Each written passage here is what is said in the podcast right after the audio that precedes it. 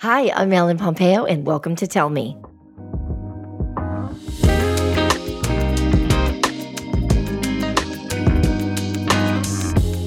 On this episode of Tell Me, we are talking to someone that nobody knows. His name is Patrick Dempsey. He played a doctor on a TV show. I think it was a medical show that also nobody knows. I just met him. We got along okay. So I hope you all enjoy this episode of Tell Me. We're going to talk about Disenchanted, his new musical that's coming out, which I'm really excited to see him sing and dance, and his philanthropic work with the Dempsey Center and the Dempsey Challenge that he holds every year to help fund the Dempsey Center. And, you know, that's it. I think his name is Patrick. I hope you enjoy the conversation on Tell Me. Hi, Patty. Hello, Ellen. So the story is Patty just got back from a, a, long trip and he's been too busy to have lunch or coffee with me. So I wrangled and roped him into this instead. have, no, I'm glad it worked out.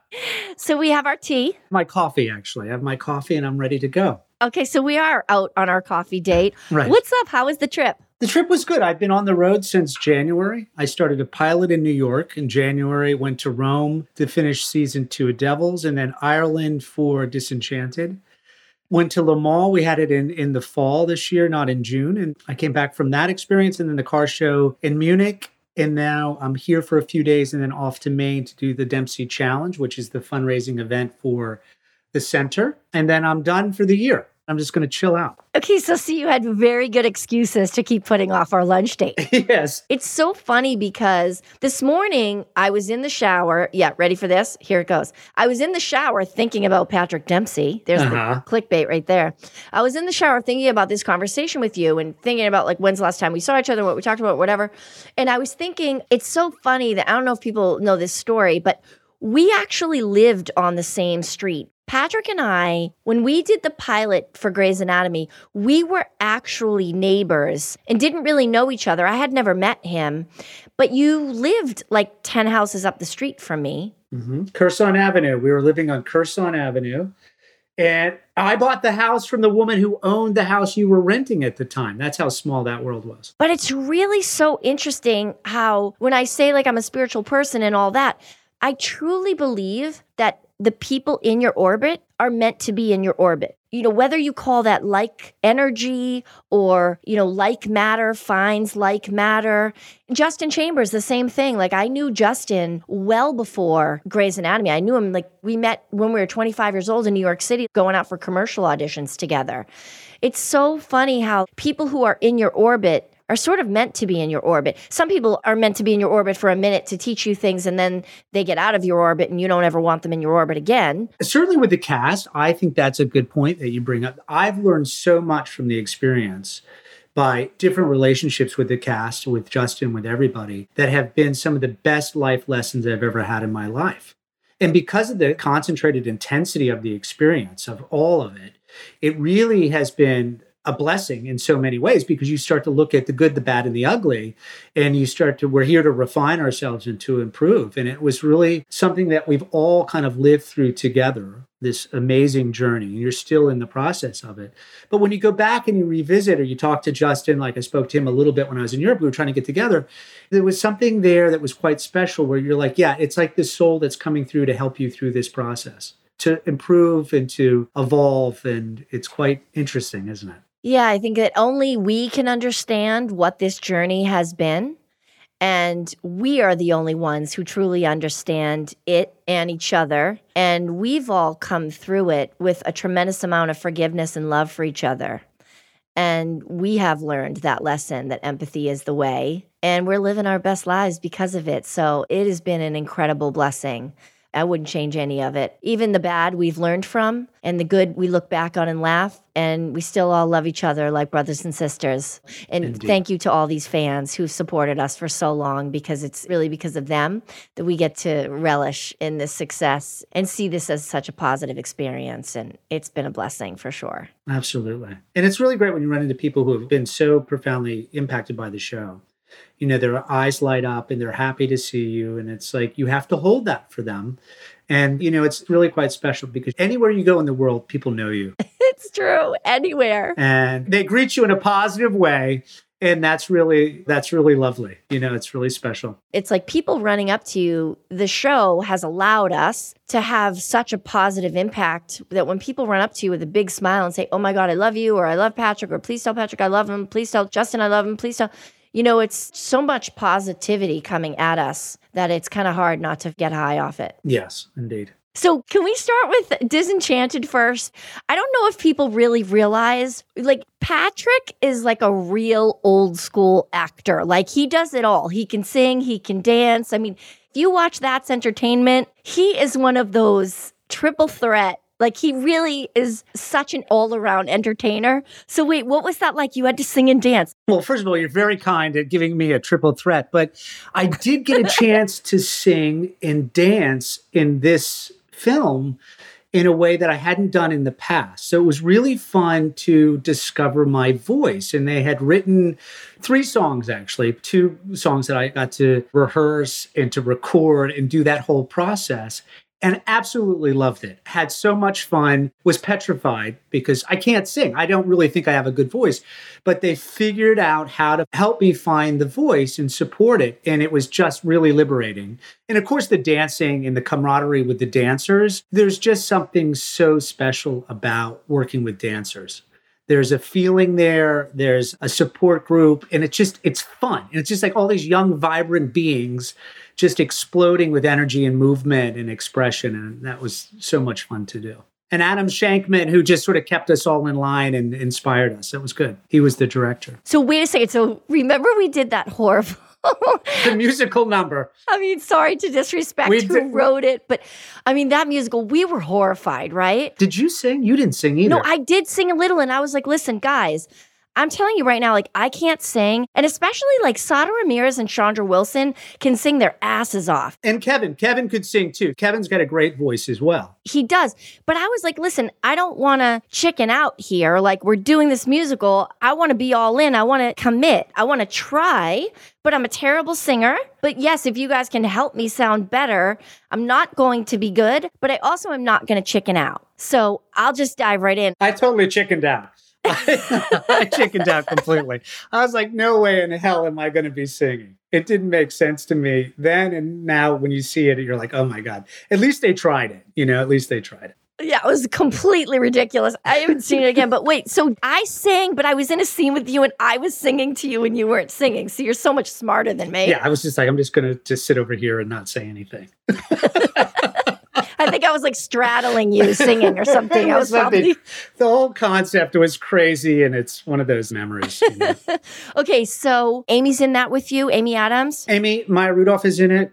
James is back. Idina, everybody's back. And then, um, first of all, I hadn't done a comedy in such a long time, and then a musical on top of it. It was really liberating and fun to just have something that you didn't have to take too seriously. It was all about play. You know, that was really nice to see. And it was a film, so you had a lot of time to practice and rehearse and get it right. And what was Ireland like? I've never been. I'm dying to go. Oh, I fell in love with the place. I was everywhere, any chance I got. You know, it was it was locked down pretty much. So I had a 14 day quarantine when I got there. I've had over 30 days of isolation and quarantining this year alone. So I ended up staying in the north of Ireland, which was fascinating. I learned a lot up there. And then I was in nature. So it was the spring of the year. You have all the lambs and all the cows and the calves and everything. It's everything you would imagine it to be. People are great.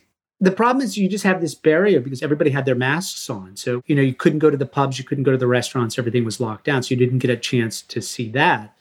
But great hiking, great culture, really fun, rainy, miserable weather at times. And then it gets hot, it gets in the 80s, and people melt down completely. They can't handle it. But I loved it. Yeah, you love that weather. You're from Maine. You love cold and cozy weather. Well, yeah. I mean, I love the rain and the cold. Yeah, and the snow. Like this morning, it's overcast here, and I love it. Goes with my personality.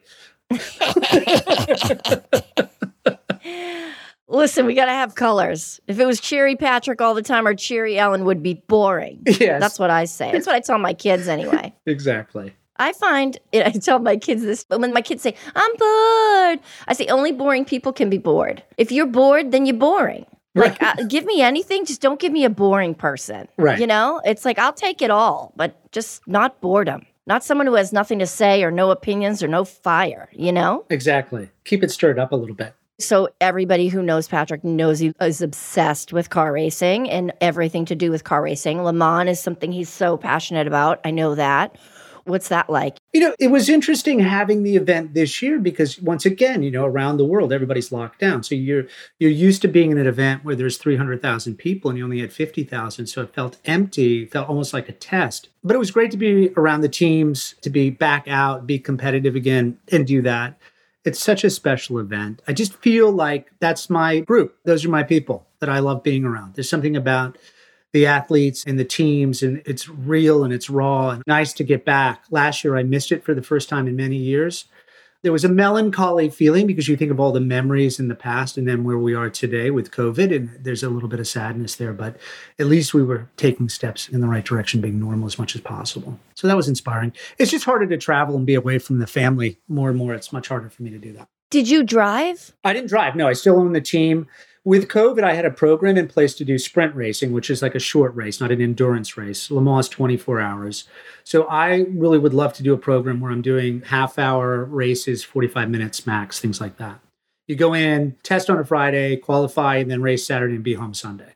So wait, one person drives one car for 24 hours? No, you have a team. For Le Mans, you have three drivers. Oh, okay. They're broken up into three categories bronze, silver, and gold, depending on your experience level, gold being the most experienced.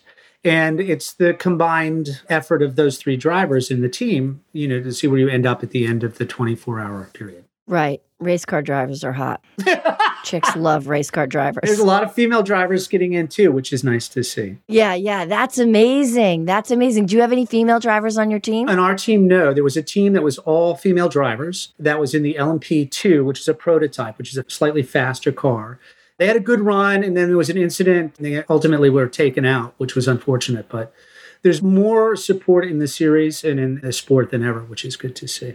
It's just finding the right people right? The right driver that fits in with the chemistry of the team and if you can find a bronze or a silver driver that's really important. You want to find those drivers before they move up and that's the hard thing usually if they're good they're on a hot team right away so it's need to develop the younger drivers certainly the female drivers and start earlier on and then have a ladder program where we can get people moving through and up the ranks. Right. That's cool. You know, that's one of the amazing things about what's happening, the cultural shift that's happening across all sports and all kinds of things is you know, women's basketball is getting a bigger profile. Women in racing is amazing. Just the inclusivity of it just makes it more exciting to watch. And I know it's definitely showing the little girls, you know, sitting them in front of the TV and being like, hey, watch these girls play basketball. You know, it, it really makes a difference in people's lives. Representation really matters for the kids to see themselves. Absolutely. And the young kids light up. It's like when you see the young girls watching the women on the team, it's great to see their face and their eyes are just lit up because they're like, okay, that's what I want to do. They can see it, they know what the end result's going to be. So it's just a question of really getting in there and developing young drivers, certainly the young women, and giving them an opportunity to develop and move them up the ladder. Cool. Cool. Okay, so then what else did you do? So you went, so you did that movie. Oh, and you also went to Italy. You know, we got through production without any cases, which was remarkable. I mean, they got hit so hard early on. They understood listen, we need to follow the science. And of course, the rolling out of the vaccines was very slow over there, just the people at the highest risk, the older people. But the crew and the cast, everybody really hunkered down and was really disciplined. We didn't go anywhere, we didn't go out, and we stayed in our pods and we got through it. It was really an exceptional experience. And you know, you're only working 10 hour days, which is so civilized, right? So you have a good solid day, you work hard, you come home, you have a nice meal, and then you prep for your following day's work. And it's the lifestyle, just the aesthetic of being over there. The people, the Italians are just so warm and crazy and passionate. And it's been my second season on the show Devils, and I really, I loved it. It was such a great atmosphere. Nice. What do you play? I play a, a banker who's like a bad guy you didn't know if he's a good guy or a bad guy, which was so much fun to play. Well, you mm. look like shit in a suit, so we know there's that. I had the great Italian suits, and then I got to play a, a darker character and it, an international cast. It was really, really fun. Great spirit behind it, and you know, you're in a different culture, so everything's so new, and it's just so stimulating. And then the character was a challenge. It was nice to play something that was darker. You know, you didn't know if he's a good guy or a bad guy, and I enjoyed that.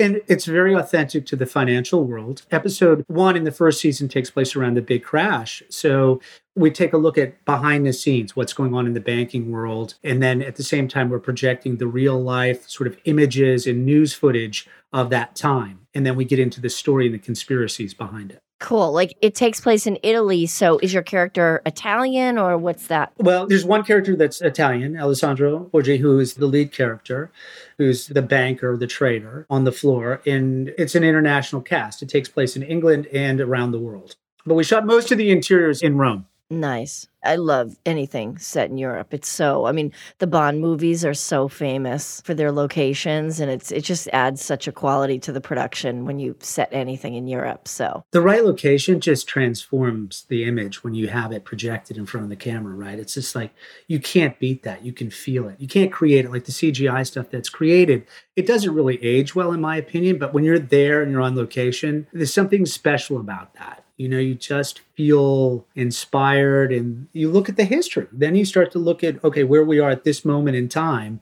and you put that in context to where we've been as a civilization through the centuries and the millennia and it's really quite fascinating especially in rome do you ever have any desire to direct? I mean, directing is good for you because you like to do so many things at one time and you're so sort of fast with the way you think.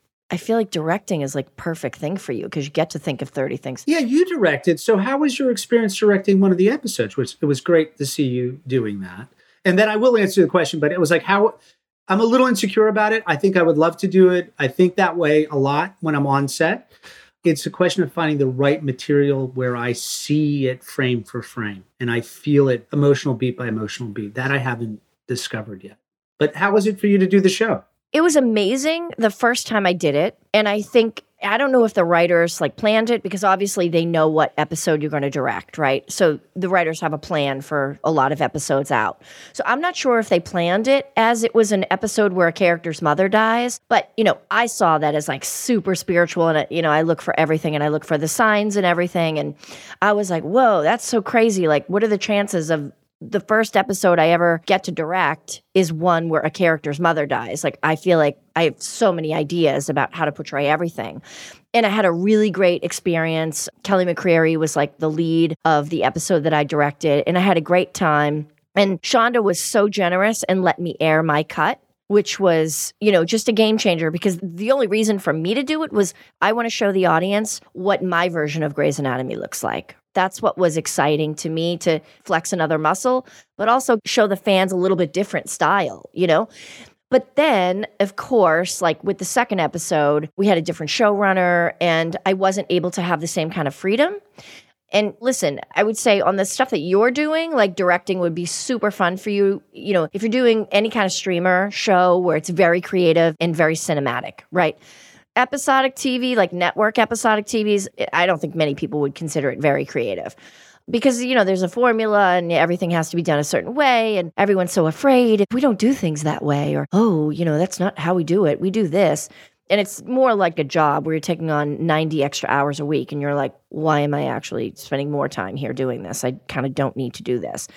But on like a streaming situation where you can be more cinematic and way more creative, I think you'd love it and I think you'd be great at it. Well, I've done like two little short commercials and I enjoyed that process because it was very quick and the stimulation is there. But you're right. I think in many ways you're a traffic cop when you do episodic because the look has been set in the pilot if you want to move the camera in a different way that's out of sort of context with the vocabulary that they've already set visually, I think that would be very challenging. Where you're like, wait, why can't I do that?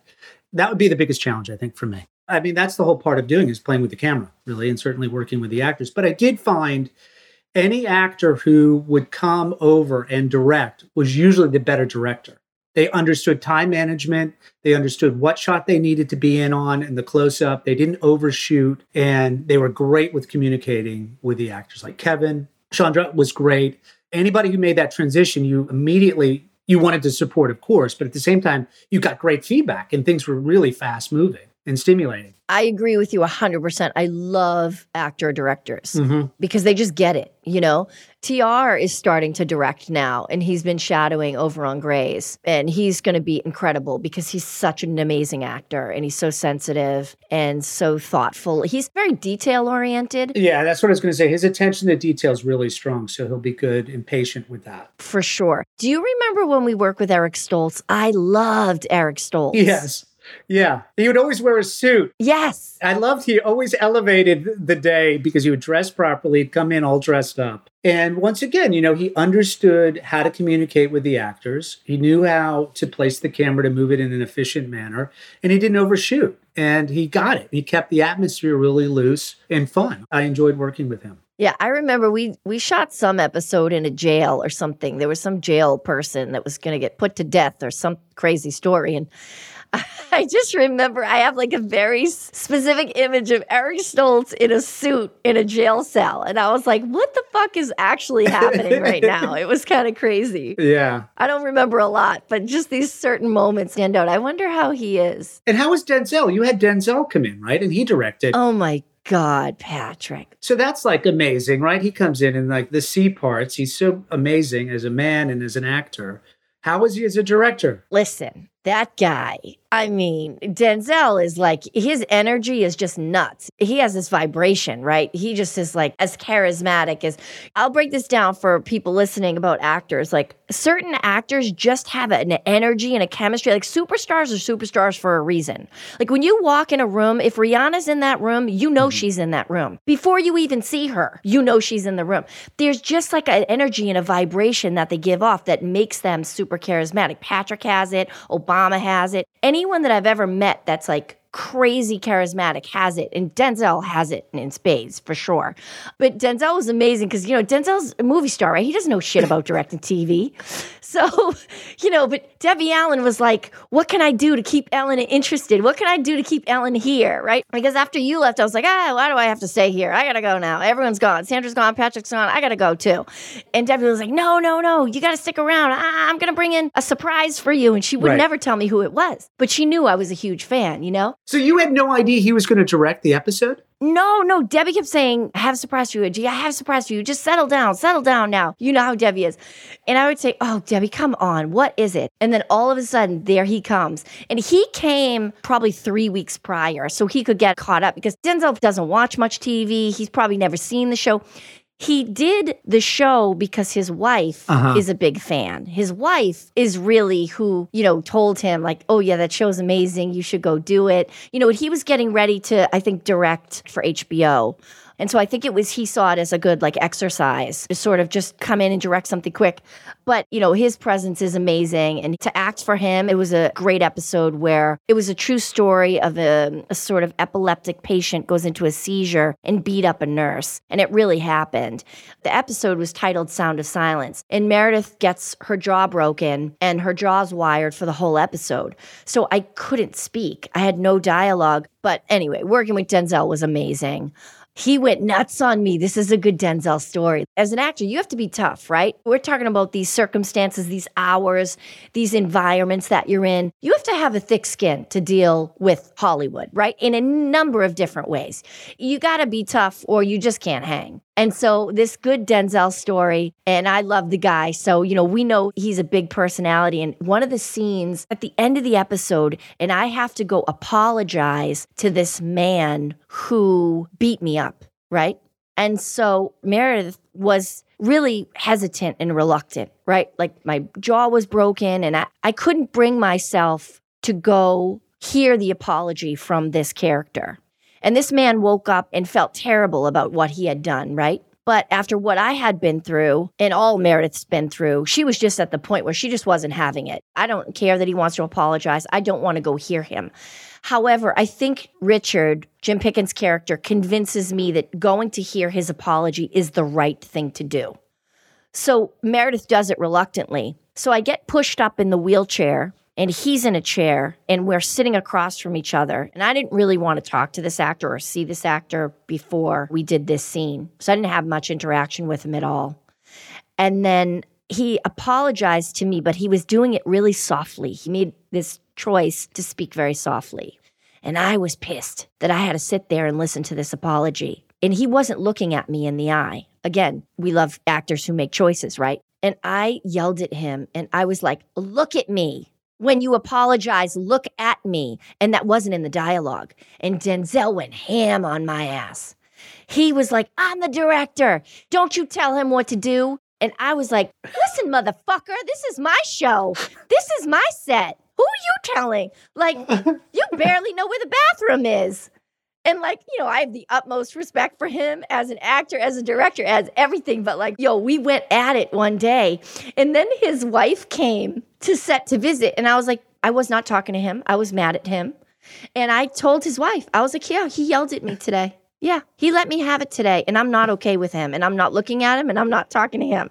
So we didn't get through it without a fight. But um, you know, that's actors for you, passionate and fiery, and that's where you get the magic and that's where you get the good stuff. So it was an amazing experience. It really was. Well, it's interesting too, uh, you know, when you're in a moment like that, you're in front of the camera and you're either doing off camera, it's wide shot, you're living in that emotion all day long. So things can set you off really quickly. So it's really hard to keep that boiling, that emotion, so it's accessible, especially in television, because you got to crank it out that you are raw the whole day. And it's important to create the right atmosphere on set where you're safe to be able to do that. And all actors work differently. Some people use the environment, some people don't. Some people use other techniques, but it's interesting. And so he was cool with you after that, after you sort of went toe to toe? Yeah, yeah, totally. You know, he knew, and I gave it right back to him. And that's what it is. Any set, unless it's a comedy, you know, it's an emotional place, and there's passion and there's fire there, and there's emotions. And again, that's what it takes to get the good shit. So we were fine after that. And, you know, he's just one of the best to ever do it. So, well, how was the next take after that? I don't really remember because I was very mad. Well, you were a Scorpio too. So you get flared up pretty quick. Oh, yeah. No, I get that tail and that's it. I will sting your ass so fast. And again, yes, I was in the moment. And to me, it doesn't matter. And, you know, writers will fucking cringe if they hear me say this, but it is about the words, of course, but I would rather have true emotion and mess up the words a little bit than have a false moment on camera and get the words right. And I think many writers would agree with that also. Like the emotion is what you have to convey. So, whatever you need to get that emotion to be an honest moment, that's what you need. And so, you know, I don't know what the take after was like, but imagine Denzel Washington coming on to direct an episode of Grey's Anatomy. Like that is something I never thought I would see ever. Yeah, I heard about it and I was pretty jealous. I was like, oh, it'd be great to work with him. You know, he's such an icon, such a great actor. I ran into him really early on in my career. I was starting a movie, it must have been maybe 19 or 20 at the time. And we are downtown shooting. And I, you know, it's first thing in the morning. So you go over to Crafty, and I was entirely on the wrong set. So I'm waiting in line, ordering For my breakfast, breakfast, burrito, burrito, right? Yeah, right. He eats a breakfast burrito every morning. And he's like, hey, man, you're in the wrong set. This is not your set. Get out of here. And then he looked at me and he winked and he was just giving me shit in a good way, but scared me to death because he gave me the Denzel Washington look. And I was like, oh shit, I'm on the wrong set. And here he is, like, you know, Mr. Superstar. Then I went over to my my side of the, the, the area where we were shooting. But that was a great memory. My first encounter with a Hollywood star. That's hilarious. Yeah, he's definitely a presence, man. I mean, he, you feel that from a mile away. I wonder what he's doing lately. Mm, I don't know. You know, when you have his career, it's got to be so hard. I always think of like him and Pacino. It's got to be like so hard when they've been in the most iconic movies. It's like, how do you top what they've already done? They must read scripts and be like, oh, this sucks.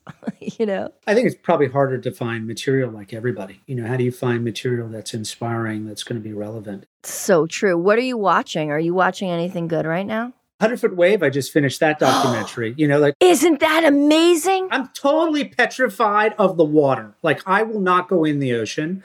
It's the one thing that is my biggest fear. And I've got to kind of dive into this, no pun intended. But my son was out surfing last night. And, you know, I just kept thinking about when he gets knocked down in a wave. I mean, what it would be like if you're doing the 100 foot waves. But those guys are pretty amazing people, really thoughtful. And I love that. I've been watching that documentary. And uh, certainly you have Kai Lenny, which is another guy who's just breaking barriers in that world as an athlete and just as a as an artist and the way he's sort of approaching the sport is really quite fascinating. So that's what I've been watching.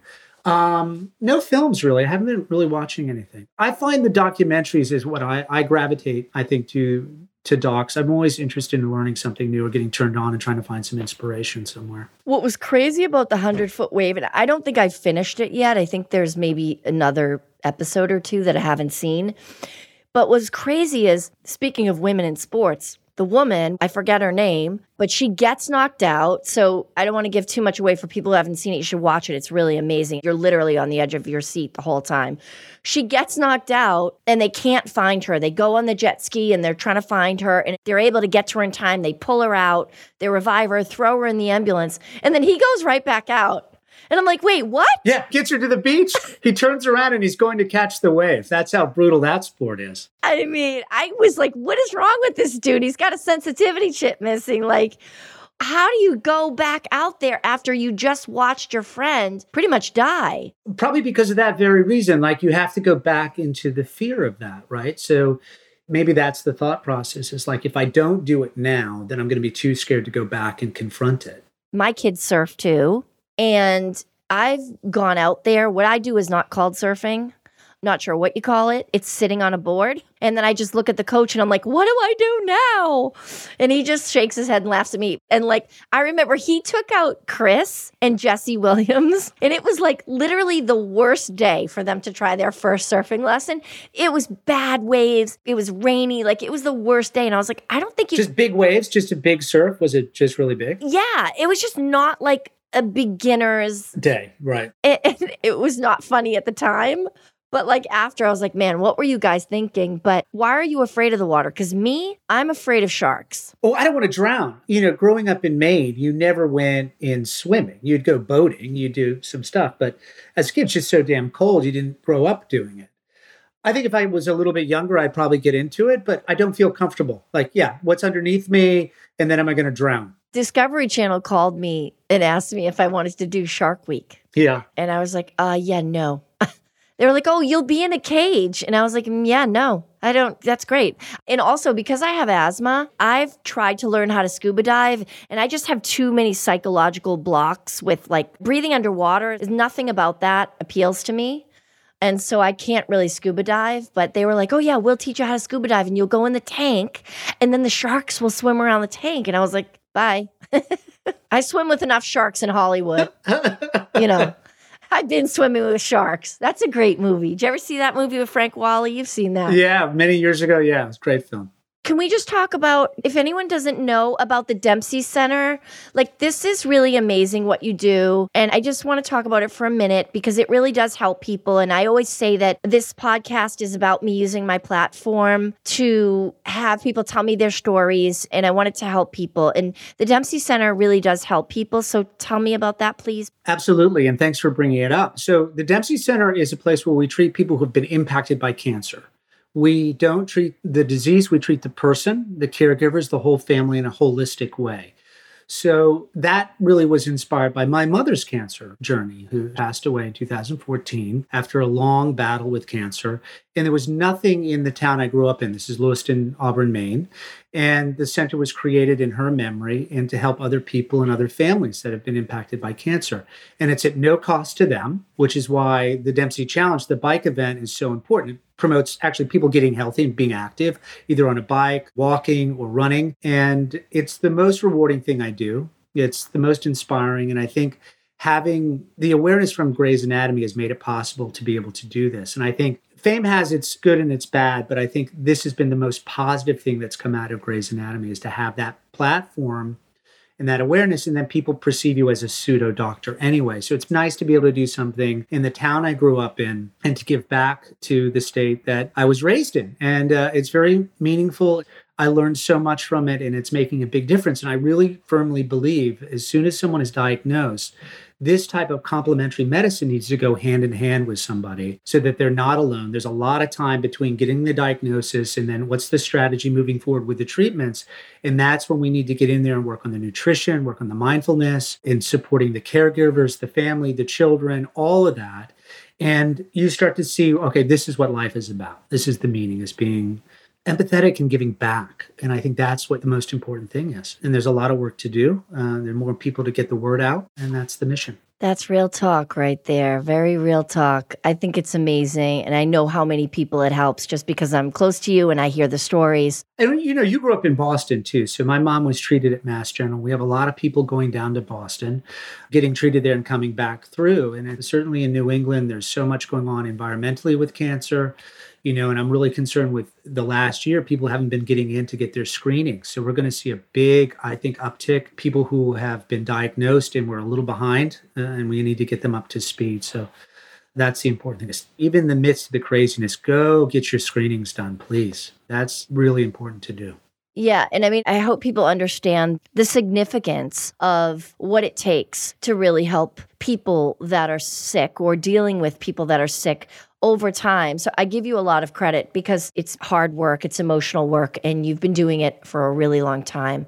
So my hat's off to you, my friend. Well, thank you. And I think you start to really, you know, we talk about medicine in the show and certainly the make believe world of that, but you see how powerful that interaction with the nurses are. And I think we always give them a bad shake on the show. But I know in my mom's journey, the nurses had all the information. They were badass. They knew what was going on. They knew how to talk to the doctors and get the feedback for you. And certainly with COVID, you know, they're getting hit so hard right now and they're so demoralized because you get close to someone and you may lose that person in their journey, you know, but you're going to stay close to them if they're survivors too but there's always then that looming is it coming back? Is it going to come back and revisit me? So it's a big investment in time and emotion but it's important for us to do because i think as a society right now we've lost our empathy. I agree. And we need to be much more compassionate in those moments when we're the most scared which is usually what the anger is coming from. And how do we dispel that fear? And we just need more love in the world. And that's the biggest challenge. And it's not until you're facing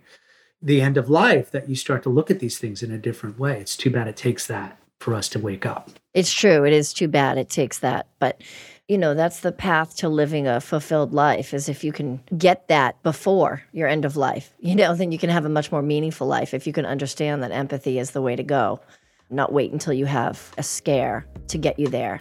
To live your best life and be empathetic, you're winning for sure, all the way around. Mm-hmm. I love you, Patty. Thank you so much for doing this. Love you too.